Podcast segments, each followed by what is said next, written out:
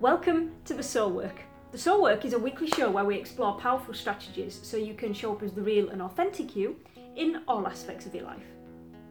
In this week's episode, we're going to explore the hidden impact of social conditioning and how to break it. If you're ready, let's begin.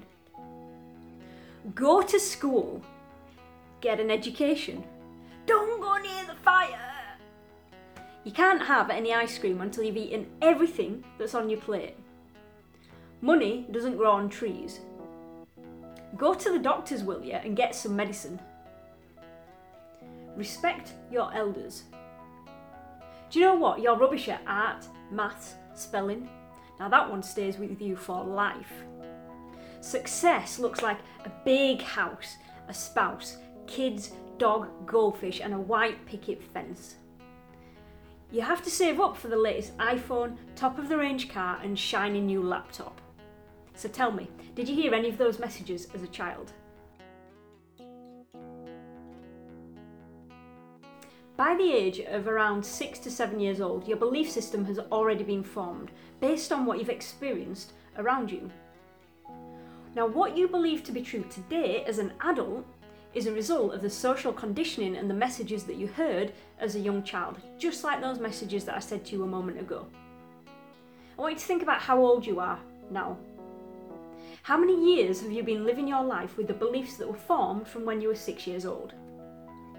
Your life right now, unless you've worked on your beliefs and you've done some inner work, is being lived based on your six year old beliefs.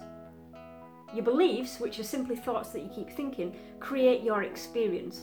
They affect how you feel, who you are, how you behave, and what your experience is like of the world.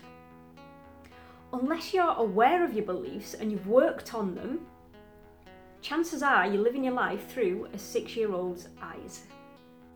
Here are the most common beliefs formed as a result of social conditioning I'm worthless, I'm going to be found out, I'm unlovable, I don't deserve or I'm not worthy of, insert the word here success, love, happiness, etc.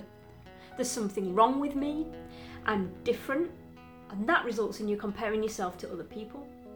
I can't be my real self or I'll be judged. Everything's my fault. I've got a fear of abandonment or rejection. I'm a failure. Now, when you dig deeper into all of those, they all point to the same thing and that is that there's one belief that underlies all of these things. That belief is, I'm not good enough.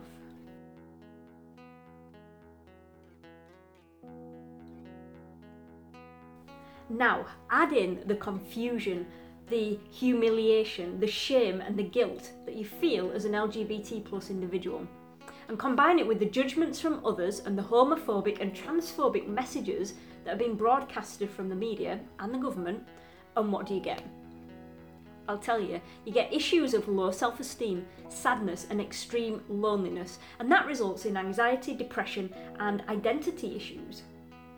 Struggling to understand yourself, unable to be true to who you are, and feeling isolated from a lack of deeper human connection leave you feeling vulnerable, helpless, and powerless.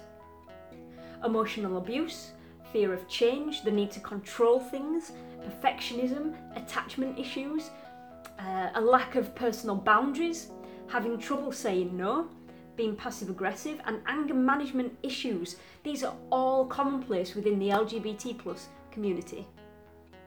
And what about relationships? Well, many LGBT plus people report a fear of intimacy, they experience codependent relationships, and they struggle to have an authentic relationship. It's not uncommon for LGBT plus relationships to be abusive and manipulative from both parties. Many seek reassurance, approval from others, and are people pleasers.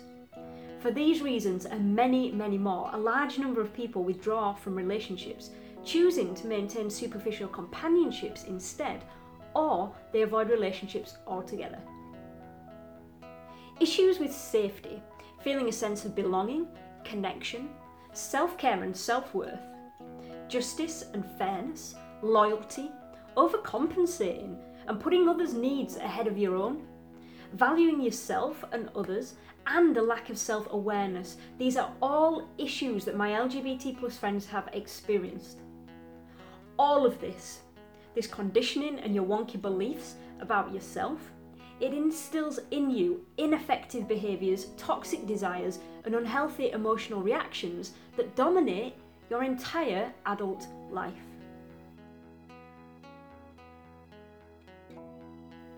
Alright, alright, I hear you. So, what do I do about it? How do I change those patterns of behaviour and emotional responses? It all begins with awareness. Raise your awareness of the conditioning that you've experienced and are being influenced by every day of your life. I want you to ask yourself what do I believe to be true about my health, fitness, relationships, my career, money, love, education, justice, success, failure, how I show up in the world, and the influence of media on my life? And once you've answered those questions, reflect on what this has highlighted to you. What do you learn about yourself?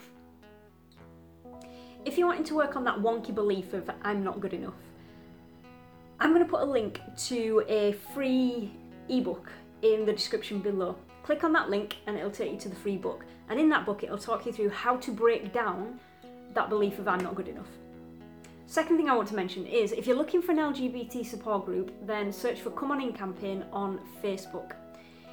It's a group, and in the group, we talk about the things that really matter to us, such as relationships, health, self help, sexuality, culture, gender, your goals and dreams. It's a safe and nurturing group where we're supporting each other to be real and authentic in all aspects of, the, of our lives. If you want to join the group, I'll put the link in the description below, so make sure you click on that and ask to join the group. And listen, do me a favour, if you've watched this video and you like it, please hit the like button, share it with your friends, and be sure to subscribe. Thank you for watching. I'll see you next time on The Soul Work.